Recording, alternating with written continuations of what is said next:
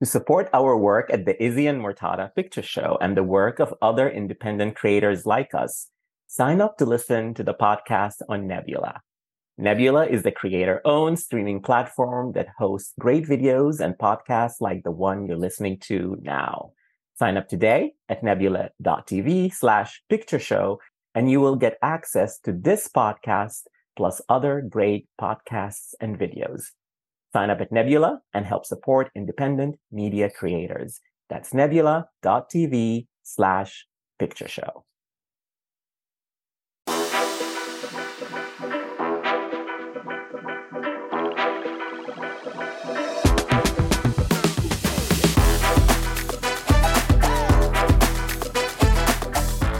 Hi, I'm Murtada. And I'm Izzy. And welcome to the Izzy and Murtada Picture Show. Woo! Hello, everyone. Um, in this episode, we are discussing a new film. Actually, the episode will drop a couple of days before the film's release, so we will try not to spoil.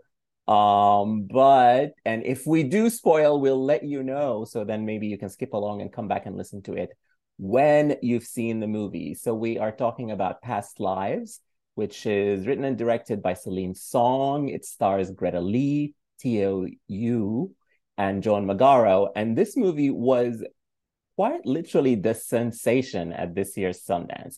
It was the one movie um, that sort of everybody agreed on that this was a good film, that this was a great film, that this was the movie that everybody wanted to see. And it took that buzz to Berlin, where more people saw it and liked it. And I think a lot of people are going to go see it this weekend and like it as I did. I've already reviewed this movie. I'll link to my review to it, but I'm excited to hear from you, Izzy, first. What did you think of Past Lives? Well, I'm glad to hear what you just said about its reception at Sundance in Berlin. I didn't follow the reviews from any of those festivals too closely. So I missed the buzz apparently, but I do think it's absolutely warranted. I really did not know what to expect going into this, but I loved it. I really did. I was kind of blown away actually because I wasn't expecting um anything that emotional, but wow, yes. really packs quite a punch. I think if any of our listeners are fans of um something like brief encounter if you're like a, a history of film person mm-hmm. you will probably love this film as well. Yes. Um and to just give context to the story it's a story about three people um and it, it starts the setup the first scene in the movie is that the camera is on these three people in a restaurant as in voiceover other patrons of that restaurant trying to figure out the relationship between the three of them. So one of them is a woman, two are men, and two of them are Asian, one man and the woman. And the other, the third person is a white man. And so they're trying to figure out who they are. Are are they brother and sister? Are they that? And that seemed to me so brilliant because then you get into the story and you realize this is a story where sort of a love triangle, but not really. Um, it's about these two friends um, who um, went to the same school when they were young in Korea. And then 12 years later, they had, after she immigrated with her family from Korea to Canada, they had a sort of love over Skype. Um, and then 12 years after that, so 24 years after they first met and sort of had feelings for each other as 10 year olds 10 12 year olds something like that they meet again in new york when she is married to this to the third man and they can't sort of explain it's not really a love affair because they they were kids when they met and then when they had feelings for each other that are sort of not explained they they could never get to those feelings or have them fully formed because they were just talking over skype. And so this is i think as far as we can say about the plot because it's not really about the plot. It's a movie that's about feelings, um, which is very hard to do, but it's done so well, both as a written piece, as a piece of filmmaking, and as a showcase of acting. Yeah, I think one of the things I loved about this so much is like, I think one of the gripes I read about a lot in um modern filmmaking is that people aren't necessarily cast for chemistry they're cast for their box office appeal right? Mm, so like yeah. you know you'll have these two people who are very well known and just kind of stuck together because surely that that will work and people like them. Um and it really doesn't matter whether or not you know you believe that they would be in a relationship or anything like that. Um with these two leads with Greta Lee and UT, UTO um you really believe in their chemistry. I mean, it's very unspoken. It's very quiet and understanding. They don't have to really do very much. They just kind of are looking at each other and somehow there's just this in- incredible tension building between them where the two of them just seem like they belong together and they seem like uh, they really have known each other for decades. Yes. And it's even more impressive because for half their screen time, they're not in the same room, they're not in the same frame, they're talking to each other over Skype. Um, and yet they're able to convey all these feelings. Just, I think it's the way they look at each other is just heartbreaking. And you know, it's heartbreaking in moments, and then in other moments is just like that. You know, you sort of get everything from a look, and that's not easy to do. And I don't know how actors do it, but somehow they do. I don't either, but I feel like if this were, you know, like 2014 Tumblr or something, people would be losing their minds for this man. Just uh, the most gentle soul he like uh, that I have seen in, on screen in a, quite a while. With those eyes that are just yes. so piercing. Yeah. Um, well, Izzy, you might be making a prediction.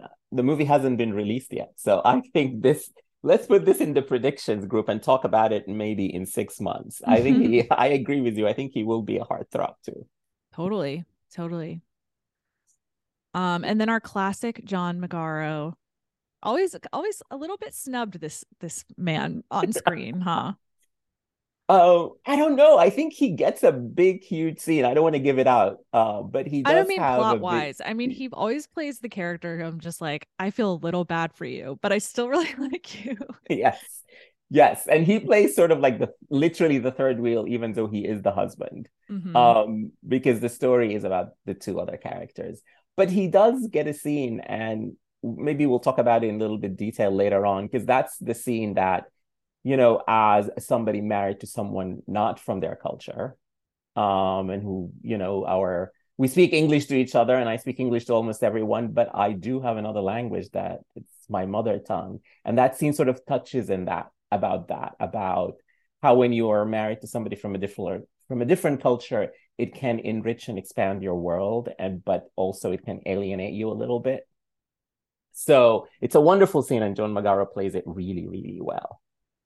Yeah, I do. I feel I feel that as well. Obviously, I'm not in a relationship with anyone in a different culture, but I've been in situations like when I go visit like my dad's family in Brazil and I'm not fluent in Portuguese and I just know like I can see it there's a whole other side of like his life and his personality that like we can't access like me and the rest of our family can't mm-hmm. um and so it's it is really hard to explain like being in those situations and that scene was incredible because you could tell how like he was doing everything right really like he was yes. being open and like confessing his feelings and um and i think very generous and mm-hmm. willing to let her kind of explore her own feelings as well um without being too jealous and disruptive yes but like you know but there is like you said there is a part that he just can't access and that part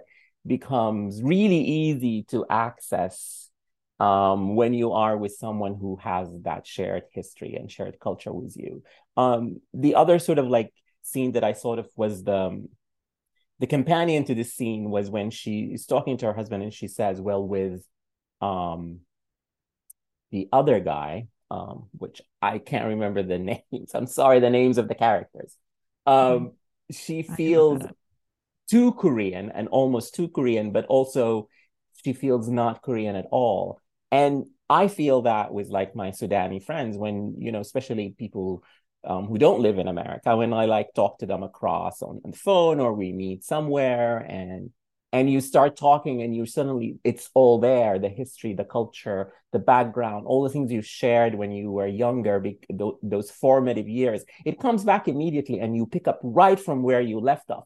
But also suddenly somebody would say something and it could be me or it could be someone i'm talking to and you just then realize the gulf and the the distance um, in sort of the life experience that you have lived since then. And so you do feel too much of your you know original culture and also a little bit alien to it.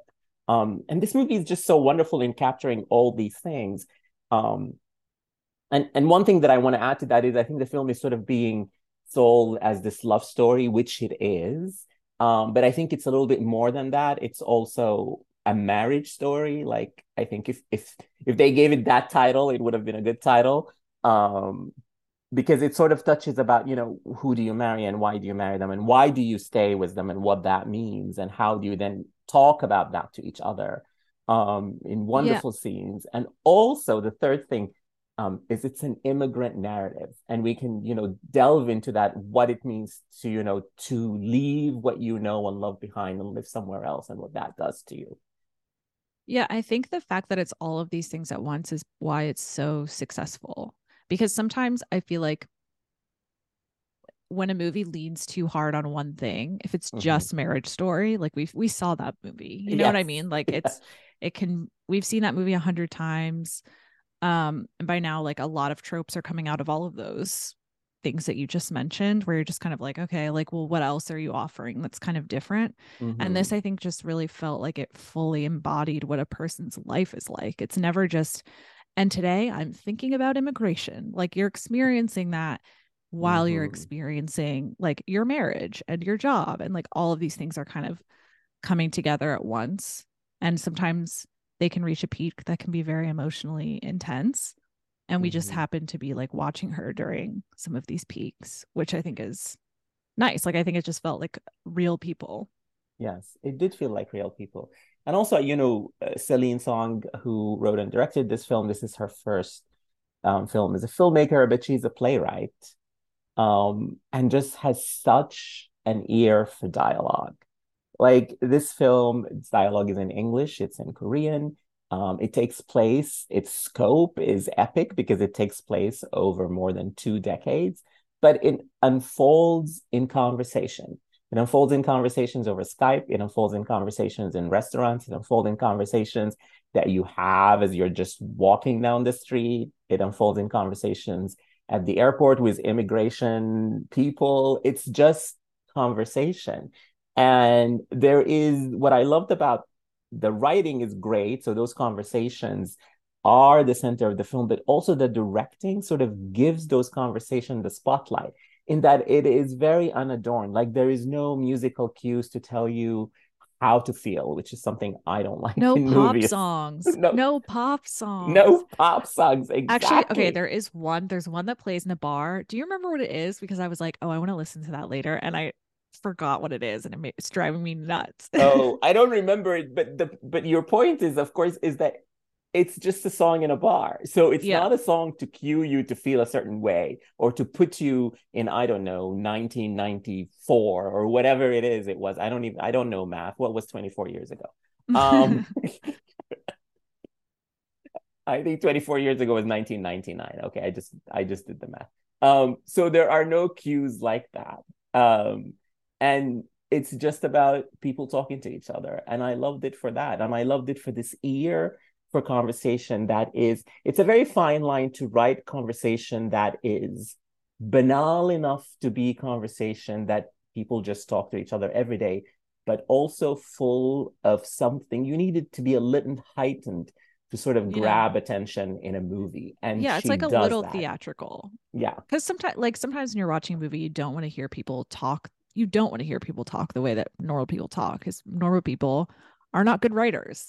Yes. and not good improviser. Yeah. Improvisers. So it's nice to hear someone have something a little lyrical to say or poetic, which pretty much all of these characters do at one point or another. Yes, but also not in an obvious way. Like nobody mm-hmm. here is, you know, flinging poems at each other or something like that. Because mm-hmm. the sort of like the the rhythm of the film, you would think it's something like that. Um, yeah. And, you know, I don't want to give it away, but there is a scene where um, Greta Lee is doing this thing and it's, you know, she's giving this thing about something that means a lot to her in Korean culture. And it goes on, and you're like, oh, is this scene going to be false? But no, it's punctured by a joke. And then when the same thing is repeated later on, it then it opens it, it becomes more earnest, but it's already been punctured. So you just sort of like wallow in in it and accept it as something um, deeply felt from these characters, and that really adds to the film. Um, one of the things that I thought also really added to, I guess, this sense of authenticity that we're talking about is the production design. yes. um, I it's not something that I think about a lot, so I was I wanted to talk about it because I actually noticed it and how good I thought it was. So there are since we're going through several phases of these people's lives, we see them in very different contexts, right? So, like Nora, who's the main character, we see her at home when she's a child, and her parents are an artist and one is a director. And so, like, you see the director's office, and it's just full of these old tapes and like reels of film, and they're both smoking, and it's so cluttered. And it just looks exactly like you would imagine so like some a director packing up his life in the 90s um and then you know you see her college dorm room and it has just these small details like a reminder to take your keys with you when you leave or uh like a very cheap bottle of soap that you like obviously buy because it's two dollars and not because it looks pretty it's not like an Aesop bottle or something you know? But it's all these little details that are everywhere that you can kind of tell like exactly how rich these people are like what kinds of things they're into or what they uh, tend to forget or tend to like um, that I felt made it really, really realistic and really lovely. And also, I want to go to the artist retreat that she goes on because it was so beautiful. Yes.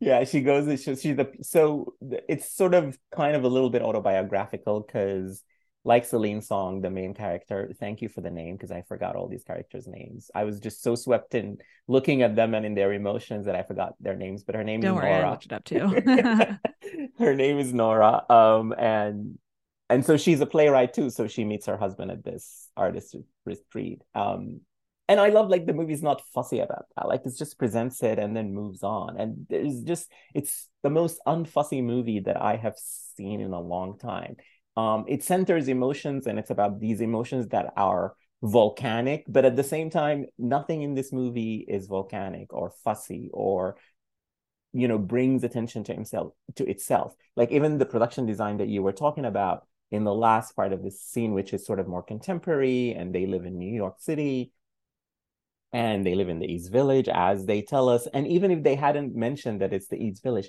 it would have been immediately recognized. The streets, the bars, even those apartments that are sort of old, but that you know you modernize them with what you put in them, and the way that the film is framed, the cinematography is so good in those apartment scenes because it it's small and claustrophobic, like all New York apartments are, but it's also wide enough and big enough to sort of because when these characters are in these apartments they're just talking about these things that are like kind of life changing and somehow the cinematography and the production design to your point sort of add to this feeling like like you are just in with their feelings all the time the way they're shot and framed.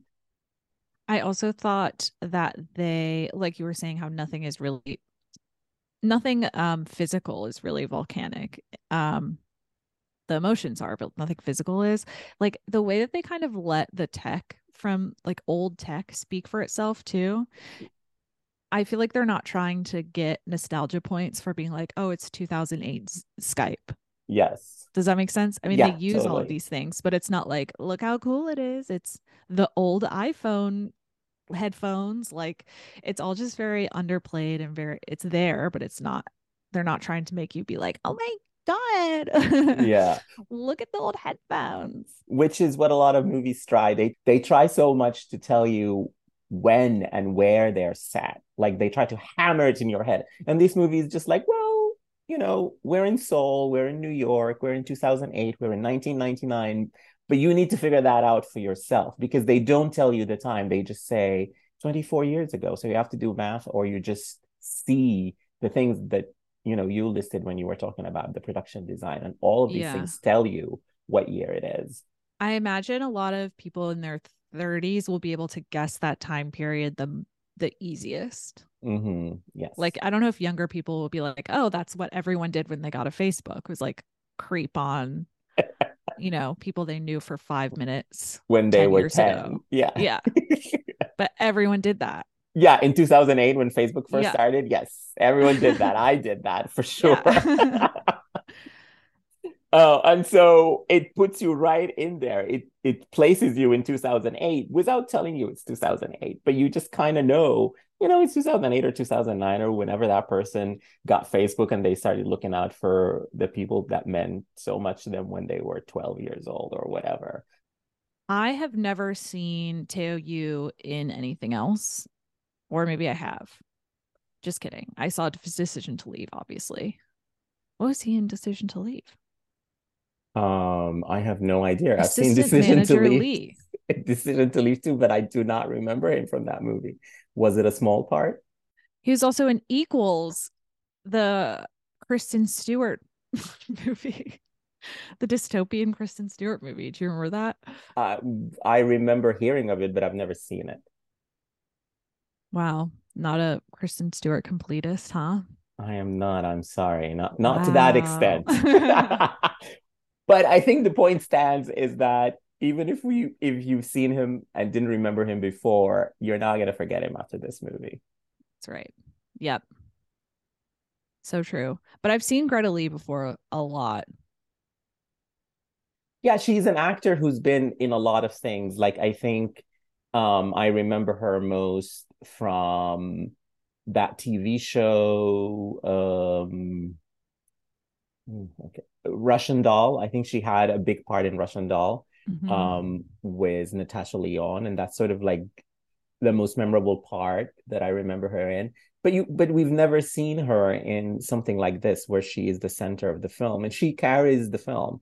Mm-hmm. The story is about her character Nora, like she's the one in the middle of these two relationships. She's the one who has to deal with both men, with both actors, and I think you know there is a, a younger actor who plays her um, when she's 12 but otherwise she's sort of like then once she, once she starts playing the role she is in every scene almost every frame and the story is about this this character's emotions i keep saying emotions but it's true it's about the emotions it's about this character's emotions so to see her just carry that and she does it really well i think i was going back and forth throughout the movie i was like sometimes I really liked Nora and sometimes I didn't.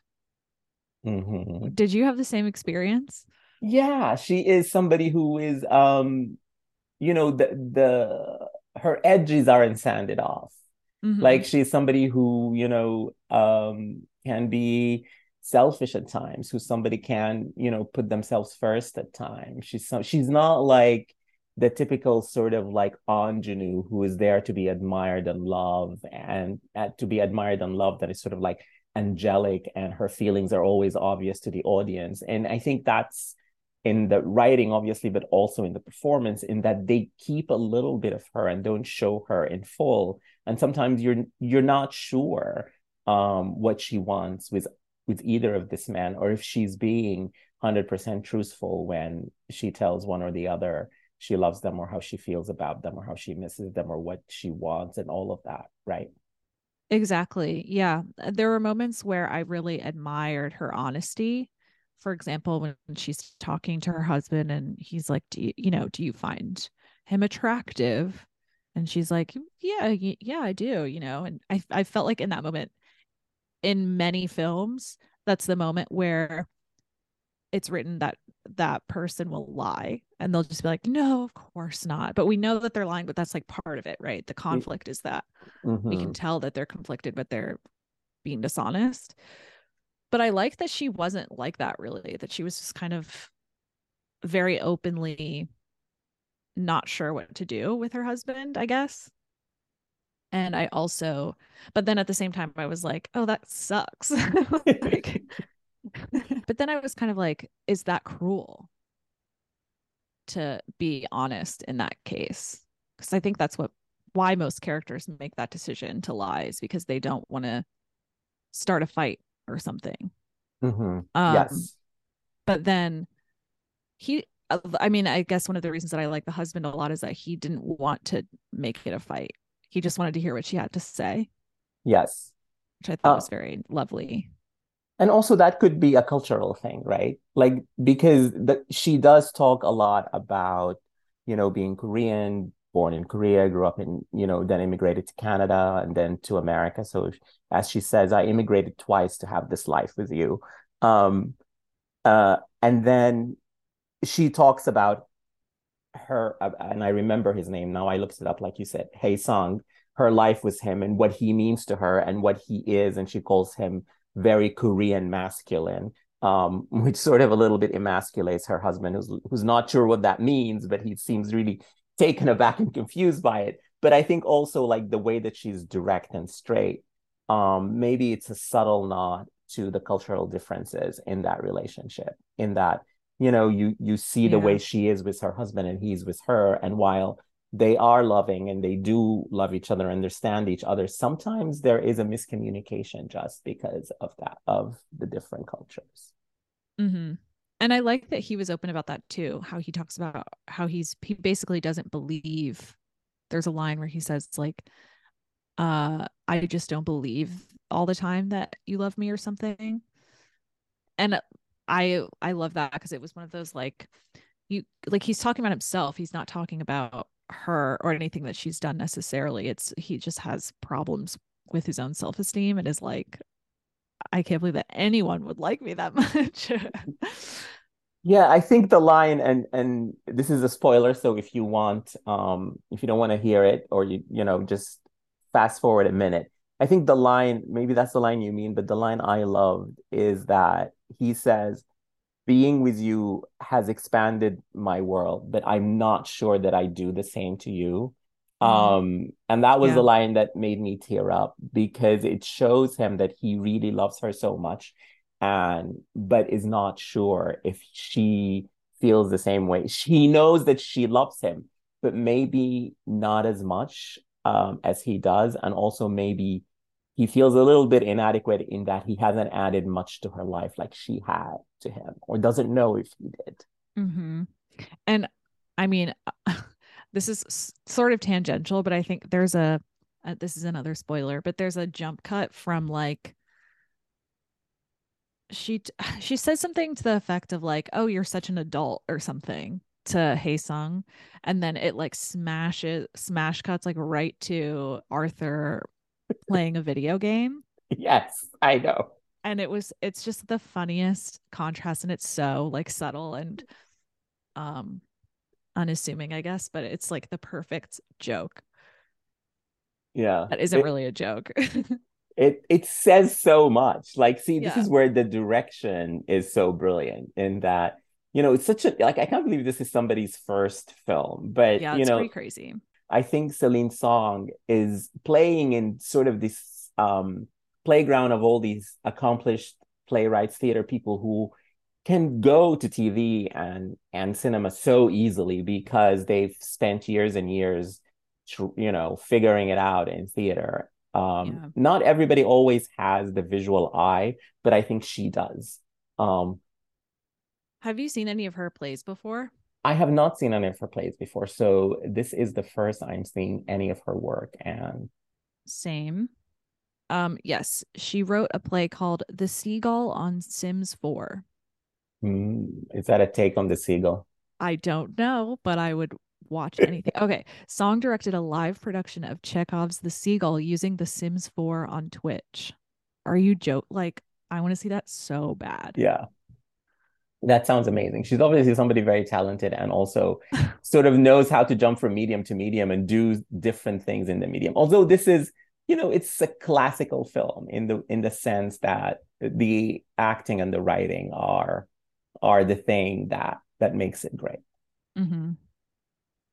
So yeah. do, I think we talked about John Magaro's character, but we haven't talked about his performance. And I think he has, like, I think Greta Lee has a hard part, but he also has a very hard part in that he has to play this lovable man, but who is also maybe a little bit um, unsure of himself or feels a little inadequate.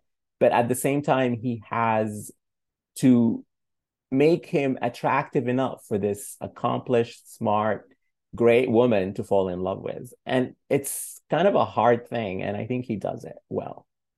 Well, spoiler alert again. I'm sorry I keep doing this, but um I mean, I think the screenplay is really really smart because it knows exactly what the audience is thinking. Um or I guess it like shepherds the audience really well in that way because you know, when we meet John Magaro at the um artist retreat, we know that she's going to end up with, up with this man and we're disappointed because uh we had been rooting for her to get back with Hae Sung the whole time because they had just had this amazing little re- reunion on on Skype. But then you know, so you just start kind of rooting against Arthur, even though he didn't do anything. And he's just kind of like a neutral, nothing character at that point. But then he has in that little speech, he's like, Well, if I were watching this story, like I would really hate me. Like I'm just this guy who came out of nowhere and you guys are meant to be and whatever. And so yeah. suddenly the audience is like, Oh, he knows exactly what he is. And we can kind of see him contend with that logic and like his place in the story rather than just kind of letting him be this easy third wheel villain um, which I thought was just so smart and really like funny. Yeah, of a way to do that. Yeah, I mean, there are no villains in this story because in most of our lives there are really no villains unless you have just this obnoxious nemesis who you then make your villain but nobody has an actual villain in their life story right? Yeah exactly. Yeah. And it wasn't even like they were growing apart or anything. It's just kind of the way that nostalgia can hit you really hard Yes. And like you don't know, we none of us know like if somebody is brought somebody you loved and had feelings for, you know, 20 something years ago suddenly appeared in your life. How are you going to react and what and that, you know, because our feelings for people are volcanic and sometimes they just rush at you. The volcano erupts and it doesn't care where you are or who's in your life right now or what that means and you have to deal with those feelings and no matter what other feelings you also have at the same time. Yeah. So this is a one a wonderful wonderful film i just love it more yes. talking to you izzy. Oh yeah i know same actually. But i and i think it's just one of those movies it's like this is the kind of movie that used to be made like every three minutes and i mean that in a good way like mm-hmm. it just feels very romantic and adult and uh, personal in a way that a lot of like just normal dramas just feel kind of ripped from reality these days. Um, yeah. Ripped apart from reality, I mean. So I thought this was really nice and I highly recommend that people see it. Yeah, I highly recommend it too. And and I love like what you mentioned at the beginning that its brief encounter um, is the film that also reminded me of it. So I know that is a movie that a lot of people love and go back to and watch. And I think a lot of people are going to fall in love with past lives this year. And which is what I want to talk about a little bit. We're not exactly an Oscars podcast, although we do love talking about the Oscars. Heard of them. yes. But this is the film that people at Sundance and, you know, people can't stop talking about the Oscars, including me and you. Um, that sort of tipped it for from the Sundance movies to um, to maybe become successful at the Oscars later this year or next year or however you want to put it. Um, and it's so hard, like in May, we're still in May, to sort of think, oh, in nine months, this well, movie is gonna be nominated for I whatever. Mean, everything, everywhere, all at once came out earlier than this did. So yeah, totally. You never know. but it's all about what other movies are in the mix, right? And that movie, big year. It's a big yeah, year. Yeah. Um, and that movie also had a lot of noisy hooks that this movie doesn't have. Like as I keep saying, it's about emotions. It's a movie about a woman, um, which the Oscars have tended to have never embraced fully. Um, it is ultimately about this woman and her feelings and emotions and relationships with two men, and the men are not the center of this film at all. Um, so that's another thing that you never know with with these types of movies. But I think it has a definite shot at screenplay, and I think Celine Song is um, like a superstar in the making. Yeah, I'm so curious to see what she has lined up next. I don't see anything on her IMDb yet, but I mean, I hope someone just gives her a ton of cash to make whatever she wants because it would be, I'd love to see more. Um, yeah, I mean, everything everywhere all at once didn't have to deal with or contend with a um, new Scorsese. um, so I imagine that that will be a tough battle to fight, but we'll see. Yeah. So we're recording this the same week that Killers of the Flower Moon um, unspooled at the Cannes Film Festival, and everybody seems to love it, and it's getting some great reviews. I tried not to read any reviews because you know I want to see it. I love Scorsese, so I want to see it unvarnished. So I'm not going to read anything, but it seems positive. Yeah, seems I haven't read any either, but I've, I've just seen the headlines and stuff. So, and the, the I saw the teaser and loved it. Um, but I'm curious, what did you think about May December getting picked up by Netflix? I mean, um, I don't like Netflix movies, but Netflix has a lot of money. So, I mean, if Netflix can get Todd Haynes a, um, an Oscar nomination or get his movie to be seen by a lot more people than usual. Um, I mean, I know Carol is a big cultural movie and people still talk about it even a decade after it came out. But nobody actually saw it in the movies when it came out. It wasn't like this big hit or anything, and none of his movies are. So mm-hmm. I'm happy for him maybe to get the platform of Netflix, but that doesn't necessarily mean people will actually watch it. But at least it will be available in a lot of more homes than usual, and maybe maybe that's something that people yeah. will discover more of his work. Netflix kind of seems to almost get there every. I mean, obviously, Power of the Dog, but I feel that was anticipated to win a lot more than it did. Yes. You know. And the thing um, with um with um Todd Haynes' films is that they are, I don't think any movie that he makes that is true to his aesthetic and to the way that he makes movies will ever be a best picture winner or win oscars or anything because his movies always come at you um, from a place of a more intellectual academic um, point of view which I love and a lot of people do, and I'm sure you do too, but it's not sort of the least common denominator type yeah. of movie. Although, I mean, I feel like he's been kind of main, I don't want to say mainstreaming, but I feel like he's been very accessible for the last seven years at least. What what are you thinking about? What movies are you like from Carol onward? I would say he's pretty like accessible to well, most Mark, people. That, that Mark Ruffalo movie, still nobody saw it. And I know that was sort of like completely like just the lead. It was like Erin Brockovich. I liked Dark Mark Waters. Ruffalo. I thought yeah. it was really good. That's his normie movie, and I love it. Yeah, I liked it too, and I thought it definitely accomplished anything it set out to make. But also, it wasn't really that successful. It was his normie movie. I agree with that. you know what? I do feel so bad for Anne Hathaway though because it's like she was like, "Oh, I get my Todd Haynes movie," and it's that. And she's like, just the wife. Yeah. Like she, yeah, she doesn't deserve. She deserves her own like actual Todd Haynes movie. I think. Yeah, she could have been the May December one of the May December women, but yeah. yeah. But she has Eileen this year, which is kind of a May December thing. Yeah, I'm sure we'll that's is that like um. like we have Todd Haynes at home. Is that what it is? Is that what Eileen is?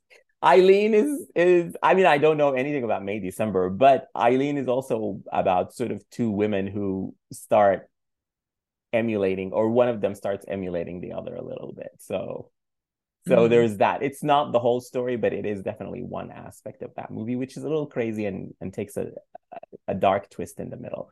But you know, Past Lives was my favorite movie at Sundance, but I also liked Eileen. It wasn't my favorite movie. But Eileen was more sort of divisive at Sundance. Eileen got picked up by Neon, right? Yes. Okay. Um, and do we know when that's coming out? Probably sometime in the fall. They haven't announced when okay. yet. Um, well, but it Neon... was more divisive than than than Past Lives for sure. Yeah. Neon also picked up what is rumored to win the or is likely to win the Palme d'Or, I think. Which film? I mean, actually, Scorsese might, but like that, there was another. Scorsese one. is not in competition, so he's he's oh, not, he's not up for the Palme d'Or. Okay, there you go. Well, the movie that everybody says is going to win the Palme d'Or is the Jonathan Glazer film, um, The Zone of Interest, and I think that's A24. Oh, mm, it was something else. Anatomy of a Fall. That's what I'm thinking Oh, of. Justine Triet. Have you seen Sibyl? Um, no, I don't think I have. So Sibyl, uh, Justine Triet, I think she's French or Belgian, you know, from that part of the world anyway. Mhm. Um, and she makes, or at least Sibyl was this sort of taut um, thriller also about identity and things, and things happen and people are a little off kilter. It was a very Mhm. good film with a great performance from the German actress Sandra Huller from um, Tony Mhm. Erdmann, Yep. who I Um, think is in this movie too. I think so, yeah. Um, yeah, I was reading that that they've they've picked up the last like three Palme d'Or movies, I think. Yeah, they had Triangle of Yeah. Sadness last year and Parasite, and I don't know what the third is, but Yeah. um, Oh, so Titane. oh, Titane, that's right. Yeah, that would I be f- haven't seen. A four-year streak if if it wins the Palme d'Or. That would be amazing. Yeah, who are they paying off? No, I'm just kidding. I Just kidding, know, just right? kidding. Let's throw it to Betty and take it away, Betty. What a dump. My dump this week is for the bad movies. It's just watching Past Lives last night and reliving um, this beautiful, emotional, well made, well acted, moving film was so wonderful. And it reminded me of when I was at Sundance in January. And I had such optimism about 2023 because the movies at Sundance, like Past Lives, were just so good this year. And I was like, this is going to be a great movie year.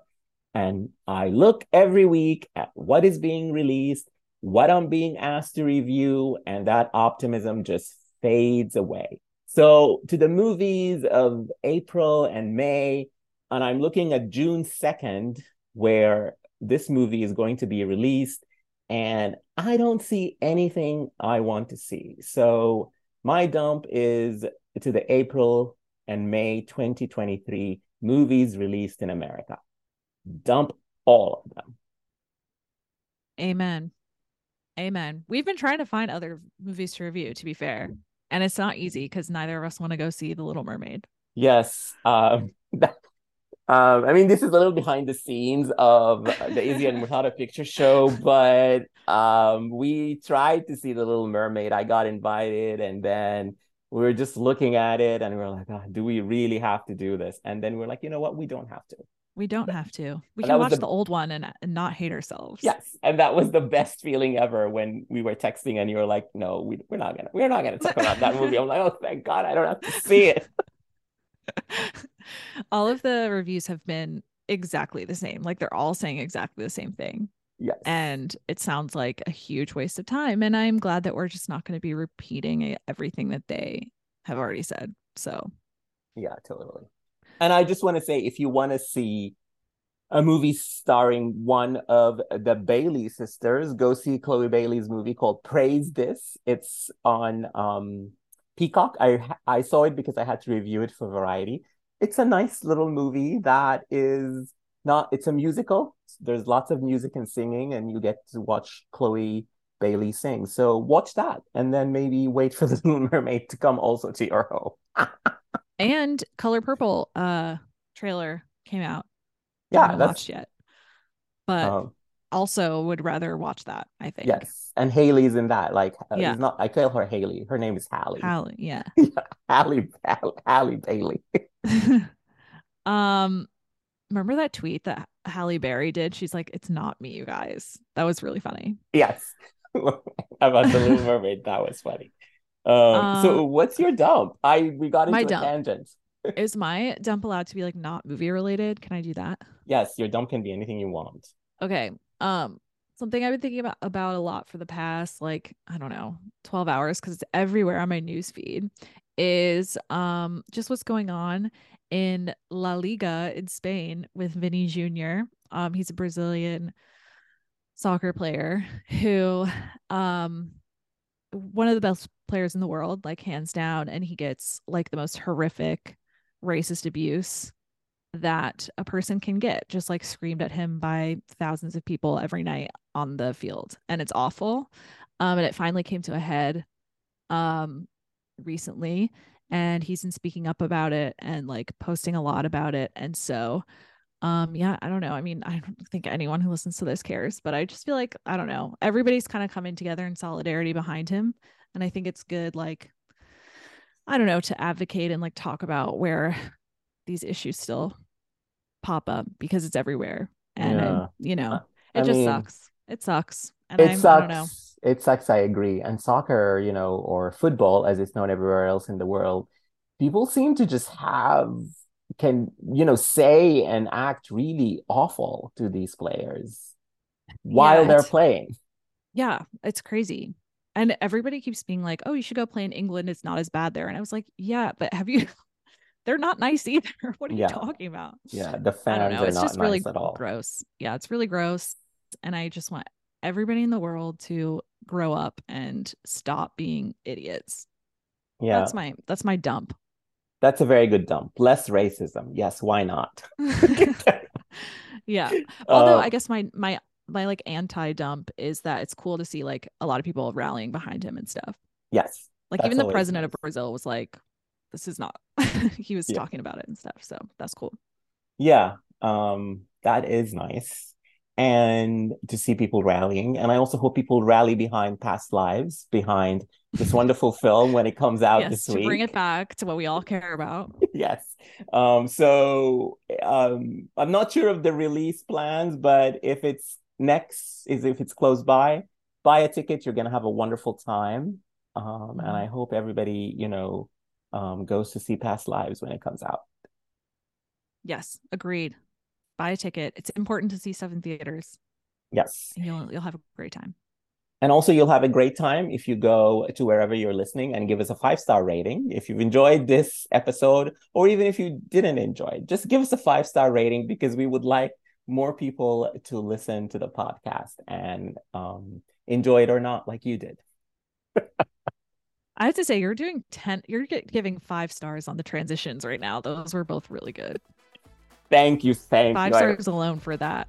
yes, right? Um, so you can find us on I Am Picture Show on Instagram and Twitter, and me at Be Kind Rewind or BK Rewind um, on Twitter and on YouTube. And you can find me on Twitter at me underscore says. You can read my critics. Uh, you can read my criticism on the AV Club and Variety. And until next time, thank you for listening.